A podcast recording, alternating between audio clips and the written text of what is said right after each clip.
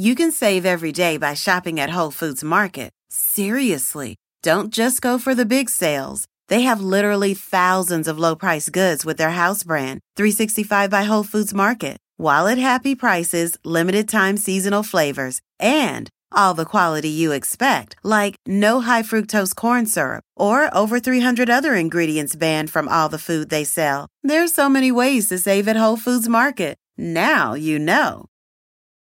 This Father's Day, the Home Depot has same day delivery on the perfect gift to help dad be everything he can be. Because your dad is more than just a dad, he's groundskeeper of the yard, the perfecter of the patio, and the cleaner of the clippings. Let the Home Depot help power dad's doing with the convenience and gas like power of Milwaukee cordless outdoor tools. Plus, get up to $150 off select Milwaukee tools. For everything dad is, find the perfect gift at the Home Depot. How doers get more done. Order select and stock items by 4 p.m. subject to availability.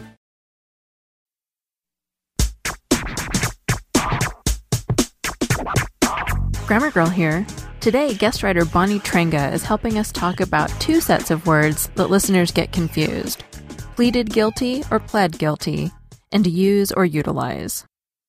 Mike from Georgia is transitioning from law enforcement to freelance writing and wants to know which is correct. He pled guilty or he pleaded guilty. He says that some of the people he calls his hoity toity friends claim that pleaded is always right, but he's heard educated people use pled. Don't be afraid to argue with a grammar snob on this issue, because in America, Scotland, and some areas of the UK, you could use pled if you wanted to, but you should also be prepared to eventually concede. I'm sure we've all heard the sentence, he pled guilty. It seems to be a logical way to form the past tense of the verb to plead. Just as it's perfectly correct to write the past tense verb led in he led me away.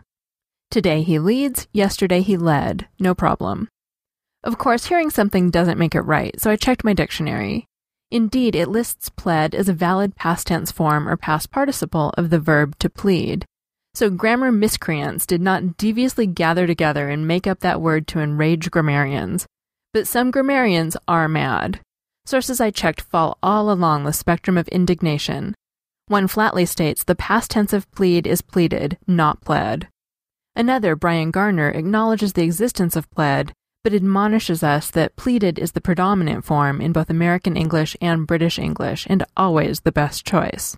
The AP style book used by journalists sums it up well, I think. Do not use the colloquial past tense form, pled. Since we're dealing with legal issues, I wanted to check with a lawyer to be certain.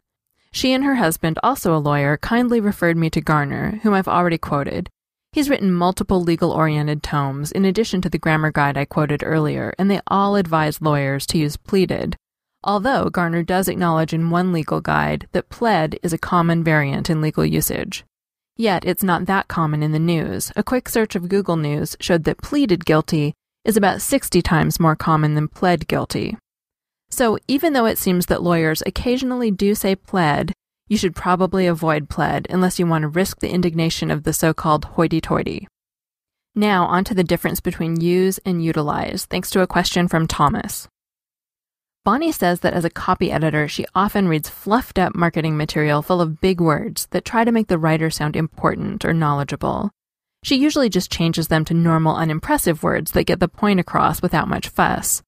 One of these words she changes often is utilize as in the pretentious sounding sentence, if you utilize this brand of printer, you will go far. A sentence like that sounds fluffy and overly important, and it gives readers the impression that you're trying too hard.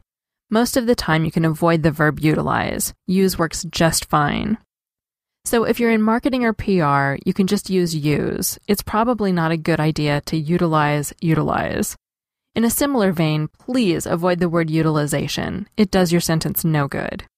Surprisingly, though, utilize, a 19th century loanword from French, does have very specific and valid uses, mostly in the scientific world.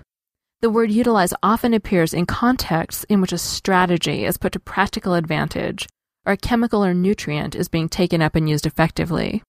For example, according to the American Heritage Guide to Contemporary Usage and Style, you might hear utilize properly used in a sentence such as, if a diet contains too much phosphorus, calcium is not utilized efficiently. So, if you're a science writer, you might find yourself using the word utilize. If you're just a regular person writing a regular sentence, you should probably just stick with the word use. This podcast was written by Bonnie Trenga, author of The Curious Case of the Misplaced Modifier, who blogs at sentencesleuth.blogspot.com.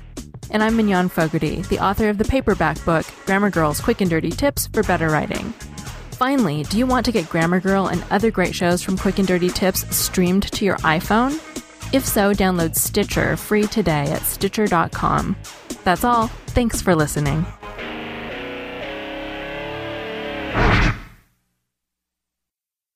This Father's Day, the Home Depot has same day delivery on the perfect gift to help dad be everything he can be. Because your dad is more than just a dad, he's groundskeeper of the yard, the perfecter of the patio, and the cleaner of the clippings.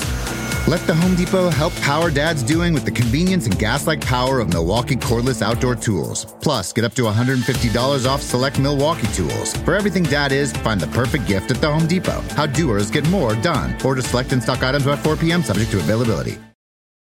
One, two, three, four. Those are numbers. But you already knew that. If you want to know what number you're going to pay each month for your car, use Kelley Blue Book My Wallet on Auto Trader. They're really good at numbers.